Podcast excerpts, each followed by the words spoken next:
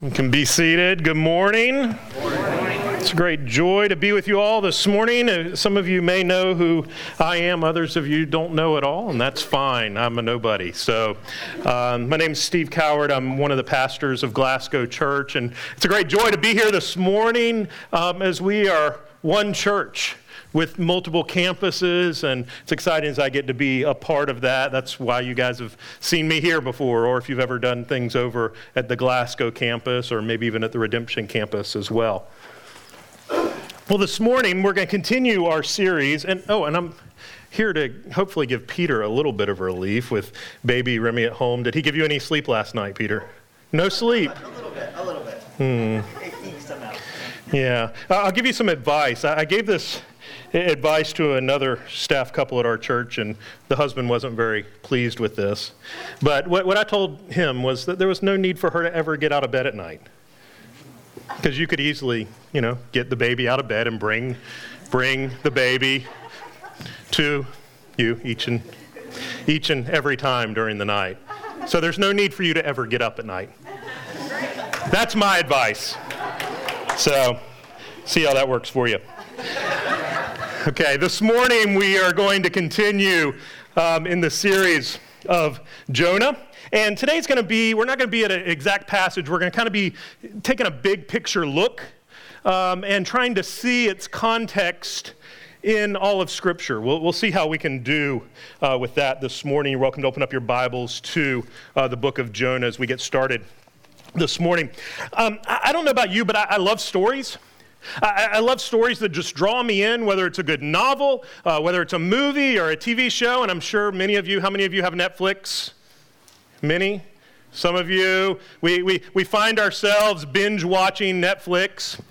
Um, sometimes I can remember the very first show that Adrian and I, Adrian's my wife, binge watched. Was whenever Grayson, the one who's sitting right here in the front, whenever he was a baby, and we were, you know, I mean, like very, like right now for you guys.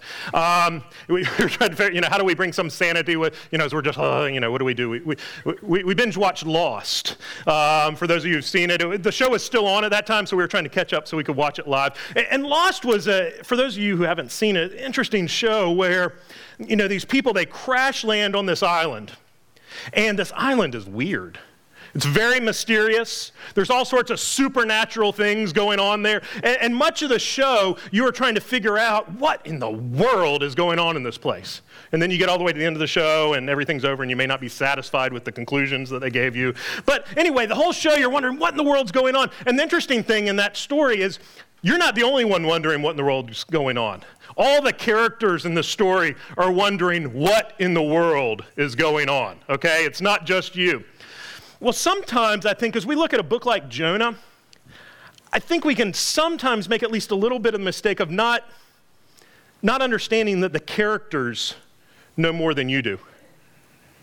Um, that Jonah might have actually known more than you do as you come to the text often.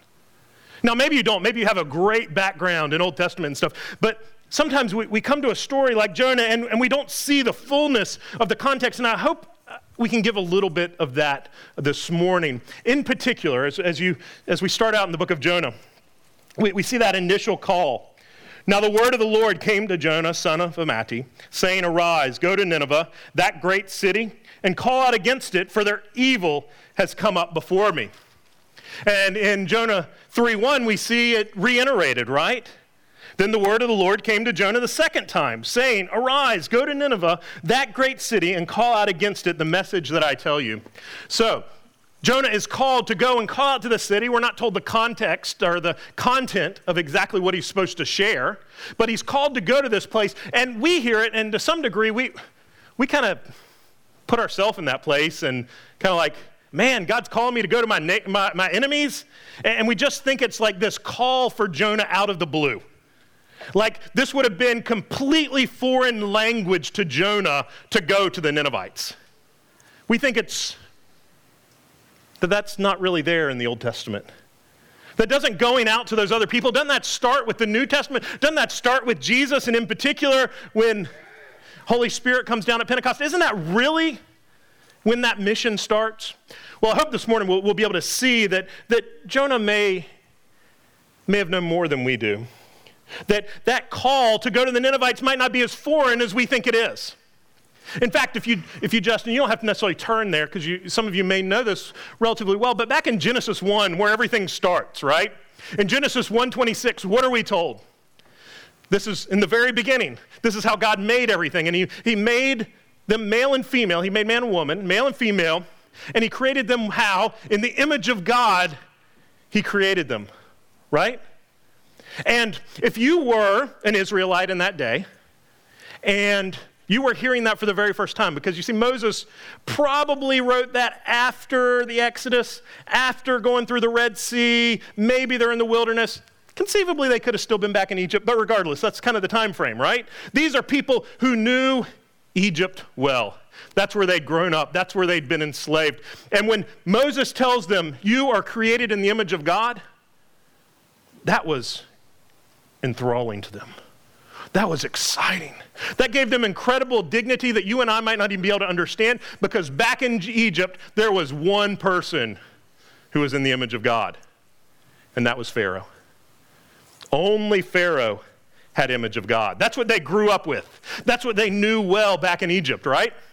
And so Moses is now telling these Israelites, saying, No, we're all created in the image of God. It's, it's, it's not just Pharaoh. He would have been giving them incredible, incredible dignity. That you too, in a sense, he's saying, You too are royalty. But so he, he tells them, okay, you're creating the image of God, but he doesn't just leave it there. He creates them in the image of God, but with a purpose. He doesn't just say you're the image of God, he creates it with a purpose, right? And that's as we see in verse 28. What does he say? What does he tell them to do? He says, Be fruitful and multiply and fill the earth and subdue it and have dominion over it. So he creates them in the image of God, but he creates in the image of God for a purpose. And what is that purpose? Did you catch it? That purpose is to fill the earth. The purpose for Adam and Eve was to expand the bounds of that garden until it overtook the entirety of the earth. Okay, and why was that? You know, you think of Pharaoh back in Egypt. Pharaoh was the only one who was the image of God, but all over Egypt, no doubt, there were little images of Pharaoh.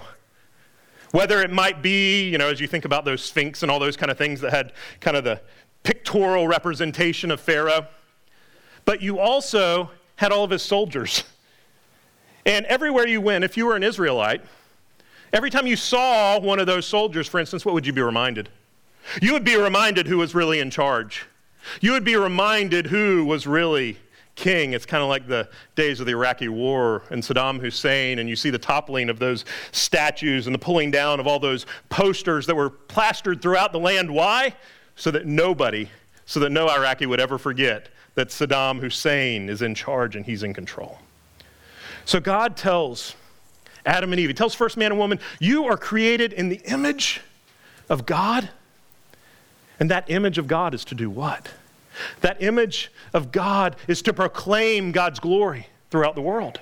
It's to go out and claim more ground for that great kingdom, for that great God, right? But then, of course, we think, well, is that, that was Genesis 1. Genesis 3 happens, right? And that image of God is then marred. And we think, well, is, is the image of, is, is that still our purpose? Is that still how God created us. Is that still how God created the Israelites? And in fact, it is. After the flood, what does God tell Noah? But God blessed Noah and his sons, and he said to them, Be fruitful and multiply and fill the earth. It's a reminder of that original calling, that original purpose that God created us in his image so that we might spread to the very ends of the earth. And, and God reminds Abraham of that.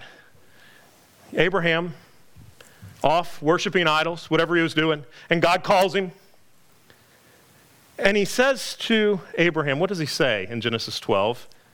He says, I will make you a great nation. I will bless you, and I will make your name great. But he doesn't just stop there. He then adds a so that. I'm going to bless you. I'm going to make you a great nation. I'm going to make your name great so that you might be a blessing. He, he wasn't just great so that God, so that Abraham could have this great nation. It's so that that great nation could be a blessing to other nations. So that in you all the families of the earth shall be blessed, he told Abraham. You, you see this continuity, you, you, see this continuance of, of this thing from the very beginning that God desired for his image bearers and after the fall, his redeemed images. Those who were found in him, those who believed in him, who trusted in him, who had faith in him, to go out. Okay? That's part of the problem. If you think back to the Tower of Babel, part of the problem of what took place there is their failure to go out. They were failing to do what they were created to do. You see, this is what we were created to do. We were created to go out. And so the Israelites, they are even told, and they're told this multiple times and in multiple places. They're told, for instance, to be an attractive people.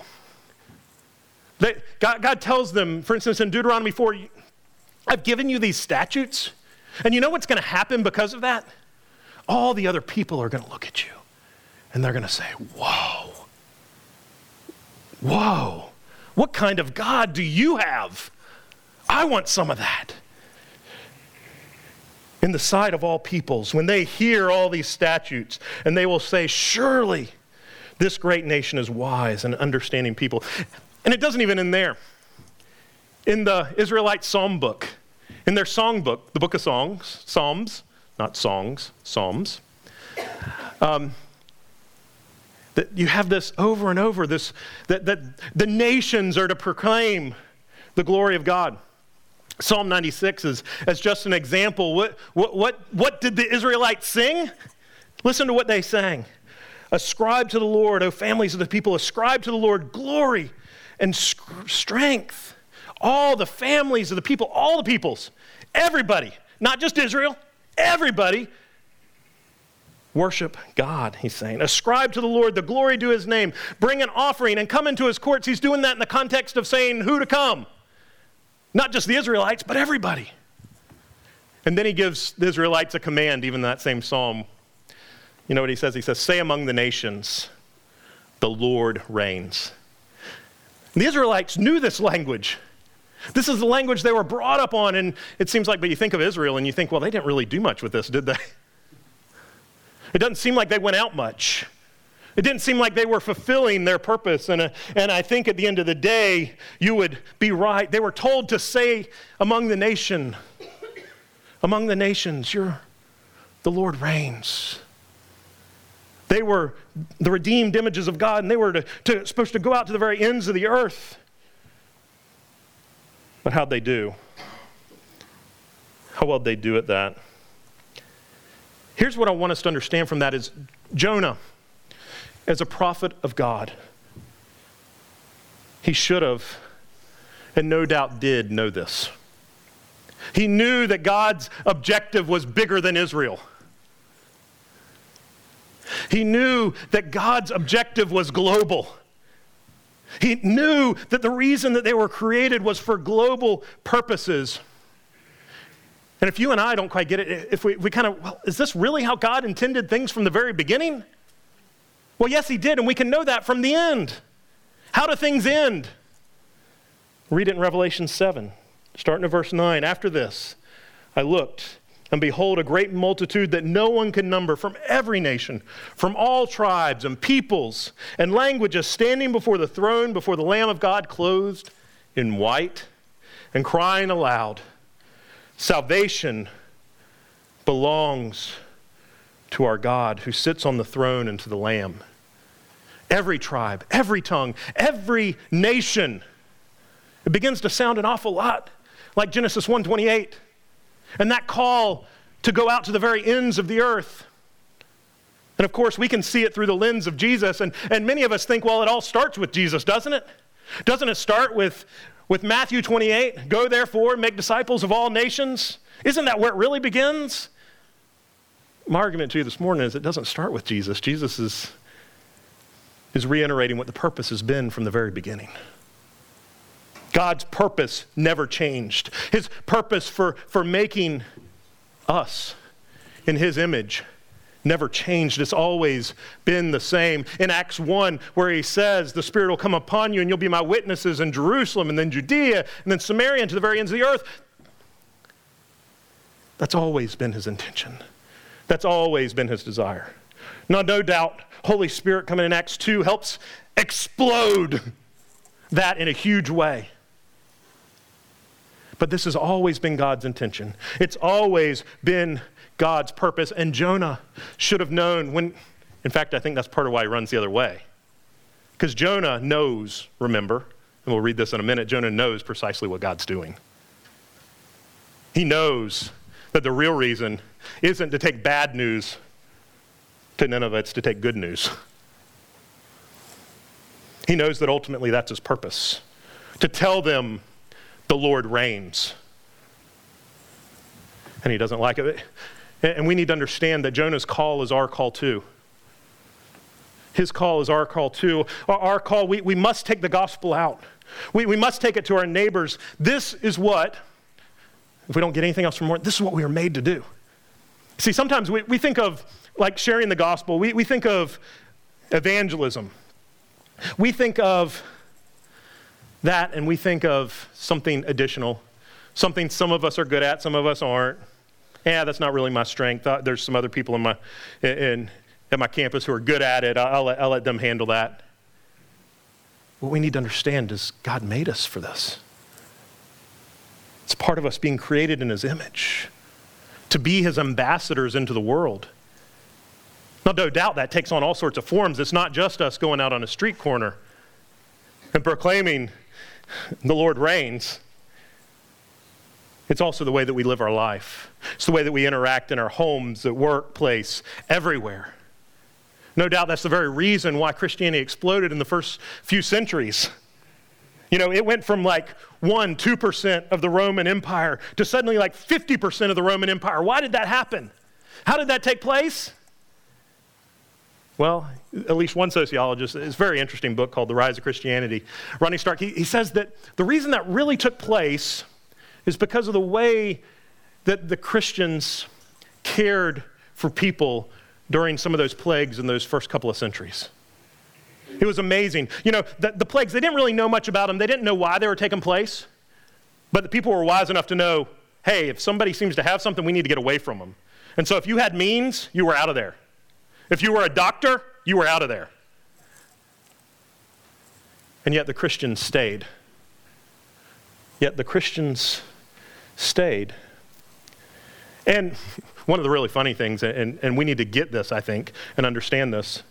One of the things that Stark um, says is that they didn't stay because they were braver. Because it wasn't bravery at all. They, they knew their end. The Christians knew the inheritance they had waiting before them. They weren't being like super brave, they, they knew the incredible inheritance they had before them. They didn't, there was nothing for them to cower in fear to. And sometimes we cower in fear to it and seem to not understand the incredible nature of what it is that we have before us. Jonah's call is our call. It's what we were made to do. We were made to image our great God and to image him to the rest of the world, to multiply his redeemed images to the very ends of the earth so that every tongue, tribe, and nation could proclaim him as king. But of course, we struggle with that, right? We don't always do well at that. Sometimes we are like Jonah and we run away from it. You, say you want to go and, and share the gospel with somebody, and you're going to be running in the opposite direction. Hey, you want to come with me? And we run the opposite way, don't we? And to understand Jonah, a little bit better, and I'm sure here you, you may have already looked here, but I think it's important. In 2 Kings 14, we see Jonah's background. Okay? In the 15th year of Amaziah, the son of Joash, the king of Judah, Jeroboam, the son of Joash, king of Israel, began to reign in Samaria, and he reigned for 41 years. This is Jeroboam the second. And he begins his reign. And he did what was evil in the sight of the Lord. He did not depart from the sins of Jeroboam, the son of Nebat, which he made Israel to sin. Jeroboam, too, he's not a nice guy. He was not a good guy. He was an evil king. He was a bad dude. And so, what do we expect next? We expect next to hear the curses, right? But instead, what do we read? He restored the borders of Israel from Lebo-hamath as far as the sea of Arabah, according to the word of the Lord, the God of Israel, which he spoke by his servant Jonah, the prophet. For the Lord saw the affliction of Israel was bitter. For there was none left, bond or free. There was none to help Israel, but the Lord had said that he would blot out the name of Israel from under heaven. So he saved them by the hand of Jeroboam, Jeroboam II. Do, do you see what Jonah got to do? Jonah, unlike most of the prophets who were bringing bad news all the time, he got to bring good news. Hey, God's being gracious to us. God isn't giving us what we deserve. God's giving us prosperity. He got to prophesy in a time of great prosperity. It's, it's astonishing. If anybody knew and understand, understood God's graciousness, should have been Jonah. Jonah knew the situation. He knew that Jeroboam II was evil. He knew that he was failing to take down all those high places and stuff. And yet, God was gracious and he allowed it to grow and he allowed that kingdom to continue. And so, Jonah, having experienced God's grace, what does he do? Verse 3, chapter 1. But Jonah rose to flee to Tarshish from the presence of the Lord. He knows what he was created to do. He knows the purpose that, that Yahweh isn't just for Israel, that God desires to bring in all the nations, to spread to the very ends of the earth. And, and he also knows God's incredible graciousness to himself and to Israel. And so what does he do? He runs the other way. And why does he do that? What is so wrong with Jonah's heart? I think ultimately, if I had to boil it down, I mean, there's multiple adjectives you can put on there, but the ones that I was thinking as I was reflecting on this week were jealousy and envy. And they may not immediately make sense to us. Um, most, a lot of you have probably read some or all of the Narnia series and or watched some of the movies. And in fact, the illustration I'm going to use is actually from the movies. It wasn't in the book. Maybe C.S. Lewis, could, it would have been helpful if he had it in the book because it's a fascinating little, little, picture that's given in the movie. But in The Voyage of the Dawn Treader, and Lucy, if you remember Lucy, she's the littlest of the Pevensie kids. She's the one who initially went in through the wardrobe into the lion, in the Lion, the Witch, and the Wardrobe. She's the first one to have gone into Narnia from that family. And she comes upon this book called the Book of Incantations. Okay? And as she's flipping through the pages, she finds a spell that promises in, to be an infallible spell to make you the beauty you've always wanted to be. Okay, and there on the facing page is the picture of a mirror. And as she looks into it, what does she see? But Susan, her older sister, the one who she's lived her life in jealousy of because she's older. She's more beautiful. She's the popular one. She's lived a life of jealousy towards her sister. And whenever she looks into that mirror, she sees Susan. She tears out that page, she sticks it in her pop- pocket, and, and later she has a dream. And in the dream, she pulls it out. And she says those words of, of the incantation Make me she whom I'd agree holds more beauty over me. And you know what happens? She turns into Susan. And Lucy is suddenly completely gone from the pages of history. And as she stands there horrified at what just took place, who comes up behind her but Aslan? And he says, What have you done, child? She says, I don't know. That was awful. But you chose it, Lucy. You, you, you chose it. I didn't mean to choose it. I, I just wanted to be beautiful like Susan, that's all. And Aslan tells her, You wished yourself away, and with it much more. Your brothers and sisters wouldn't have even known about Narnia without you. Lucy, you discovered it first, remember? Lucy, she, she completely forgot the, the good news, if you will, of Narnia. She forgot her place in the story. She forgot how special she was. She was just suffering in the midst of her jealousy of her older sister. And you remember Jonah, what, what happens in, in Jonah 4? In Jonah 4, after he's preached, the Ninevites have come to faith. And what, is, what does Jonah say? What does he say? But it displeased Jonah exceedingly.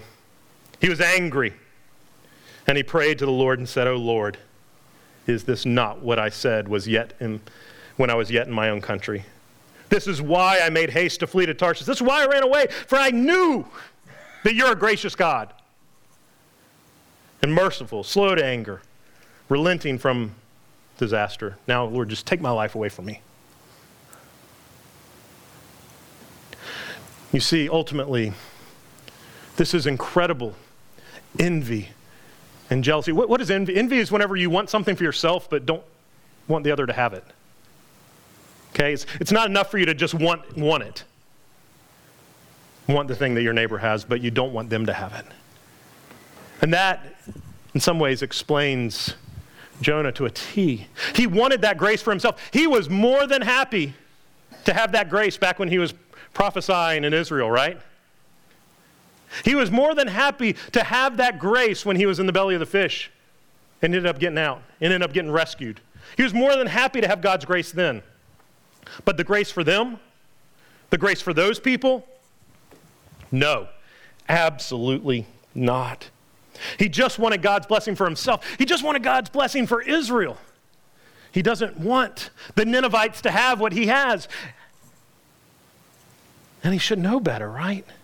In fact, he does know better. That's what's so silly. I knew that you would do this. I knew, I know your grace, he says. I know how big your grace is. I knew your grace would cover this city. That's why I didn't want to come. I didn't want them to have this grace. And he has his little pity party. Why? He knows God's purpose, he knows God's plan, but he hates it. He hates God's plan. He hates God's plan that, that other people are going to come to know his great God. But he should have known better, right? We've already talked through that. He should have known better. In fact, he did know better, and that's what makes it so, so messed up. But we got to ask the question about ourselves as well. Jonah's heart was clearly in a bad place. What about our heart when it comes to this very same thing that we are created for? Why, why, why do we not go? Is it partially because of fear? Probably. But I think maybe even more fundamentally for us is something that I think would connect well with Jonah is that we misunderstand God's grace. Is that in our life we, we, we don't really get it. You know, and here I get it. I mean, a lot of us in here, we, we know our theology, and, and we know that there is nothing that we could ever do to earn God's love, right? We, know that. We've had that drilled, many of us had that drilled into our heads. We, we know that's the truth. That's up here, that's in our heads. Our real theology takes place in our hearts. Real theology doesn't take place in your head. Real theology takes place in your heart. And it takes place as we live that out. And as, as we live that out, our understanding of grace, maybe sometimes in our heart, if we're really honest, it looks like, well, I think they're kind of too far gone. I don't think there's any way that they could ever be reached. Maybe you even have some of those in your, same fa- in your own family. Maybe there's even those who you don't want to receive God's grace, if you're really honest. I mean, I know verbally you're going to say, of course, I would want wanted Osama bin Laden to become a Christian. But maybe in the depths of your heart, you're really glad that he didn't.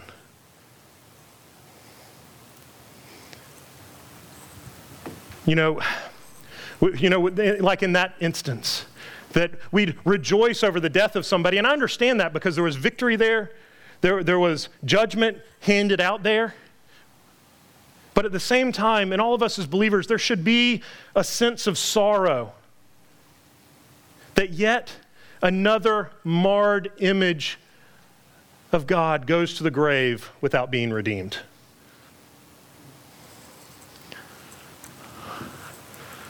But sometimes we don't get it. And I think we don't get it because we don't really understand the radical nature of grace and the radical nature of the gospel in our lives. Because if we're honest, at times we do think, well, I'm, I'm really not that bad. We really do at times fear, well, if I, if I go too far down that path, then maybe, maybe I'm going to fall outside of God's grace. Uh, maybe that's bad stuff's happening to me because I've been neglecting His word. And you find yourself in sin, and then you find yourself thinking that somehow you need to pay penance for it. Somehow I got to do something to make God love me again. This is how we live. This is, uh, now, our, our head may say that's all bad theology. This is often how we live in reality. And we live in reality because though our heads may know the theology of grace, our hearts are sometimes very far from it. We don't understand, we don't grasp and comprehend the radical nature of grace in our own life. Jonah surely didn't. Because what is Jonah's gripe in, in 4? What is his concern? What's the concern of his heart? The concern of his heart is, is the plant that grows up over him, not the 120,000 images of God in Nineveh. You see, his heart is radically different from God's heart in the story, right? God's heart is for the Ninevites. God's heart says, And should I not pity Nineveh? That great city in which there are more than 120,000 images of God, re- marred images of God in desperate need of being redeemed. Jonah, he doesn't get it. His heart is hardened. He's thinking about self He's concerned with his own priorities and not God's priorities. He's not concerned with God's purpose for him. You know, Jonah is an interesting book because it ends without an answer, if you will. It leaves us hanging. What does Jonah do with all of this? What, what is he going to do? And, and I'm thankful, actually, that it leaves us there that he doesn't tell us what happened next with Jonah. Because because we need to as we reflect on Jonah, we need to reflect on our own hearts. Where are we really? Do we understand who we really are? And ultimately, you know, one of the reasons why I think it ends where it does is because God is trying to show Jonah, your heart is just like the Ninevites. You're no different than them. You think you are. You think, oh, I grew up in Israel, and, and God's saying, no. No, there's nothing in you, Jonah. there's nothing in you that makes you any better than those sailors, nothing in you that makes you any better than the Ninevites, who had nothing to do with me before I came to them through the word I spoke through you. What we need to understand and what we need to be thankful for is that there is a much greater Jonah that has come. Much, much greater Jonah has come. In Luke 11, Jesus actually speaks of this, and he doesn't actually call himself the greater Jonah, although he kind of does. He kind of, in a side way, refers to himself. This is what he says He says, Something greater than Solomon is here.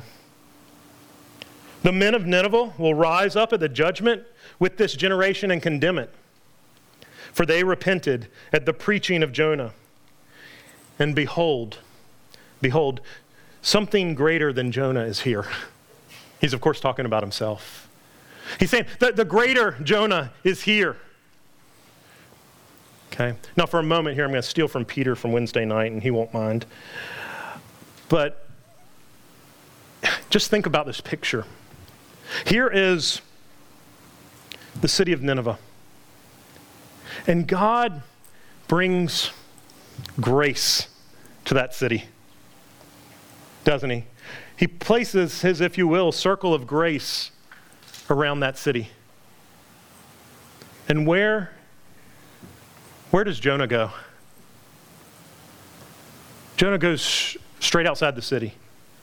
Straight outside of that incredible grace that God is bestowing. He sits himself outside of it. Okay? Now, while Jonah Jonah goes outside of the city, Jesus did too, if you remember. Jesus too goes outside the city. Jesus too, if you will, goes outside of that circle of grace. He goes to a place of condemnation. But he goes outside the city very, very unlike Jonah, doesn't he? Jonah goes out there pouting. Jesus goes out there and dies for Jonah's pouting. Jesus goes outside the city for our sin. He goes outside the city for our failure to have the heart that He does, for our failure even to fulfill our purpose, our failure in even sharing the gospel with our next door neighbor. For that too, Jesus had to die. And he did. And that's the incredible nature of grace that there's nothing that you and I could ever do to even begin to earn it. You and I, we must first understand that we are the Ninevites, that we are no better. But that hopefully, if we're in him, we, we're actually within that incredible circle of grace, not because we've earned it, not because we worked hard and we've gotten everything together and our lives are good and families are great, but purely because of God's grace. And because of that, that even because of our selfishness, even because of, even our jealousy, even our envy, Jesus died for it all. And if we can begin to understand this, I think if we can begin to understand the radical nature of grace, if we can truly begin to understand the magnitude of what Jesus has done for us, if we can truly begin to bask in how awesome it is, not just this thing that we hear over and over and over again, and yes, Jesus died for me. No, if you understand how incredible that is, not up here, but your heart, a heart that is changed because of it, that instead of going left, you go right because the gospel is in your heart. That you've been transformed by it because you, you can't help but be reminded of how much you don't deserve it and how incredible it is that a sinner like me is washed clean. It's unimaginable. It's incredible. And if we really understand how glorious this is, how glorious this is that we have been created in His image in the image of God, He created us. And, and, we are now the redeemed images of God, and He has made us for a purpose to take the gospel to the very ends of the earth and even across the fence. Not just driving into our neighborhood and yet again pulling into our garage and closing the door before we happen to have a conversation with somebody not driving through our neighborhood, not even thinking about the fact that actually we already know that that person and that person aren't believers, and we just drive through and, and, and our heart isn't even broken by it. That as we drive down the interstate, we see billboards all over the place that, that proclaim that, that proclaim how far so many are from Him. And yet our hearts aren't broken over it. Oh, if we could just pray that God would begin more and more each day to give you and I a greater burden. A greater burden, maybe even just praying, God, would you give me a greater burden for my next door neighbor who doesn't know you? that I might actually pray for them every day.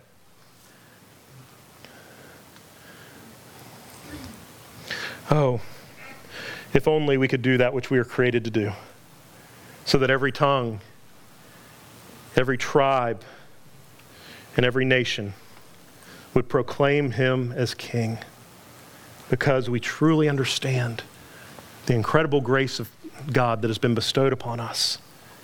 And we don't want to just hold it in for ourselves. But we so want others to know the gloriousness of it because we know that we ourselves didn't deserve it. And so we want others to have it as well.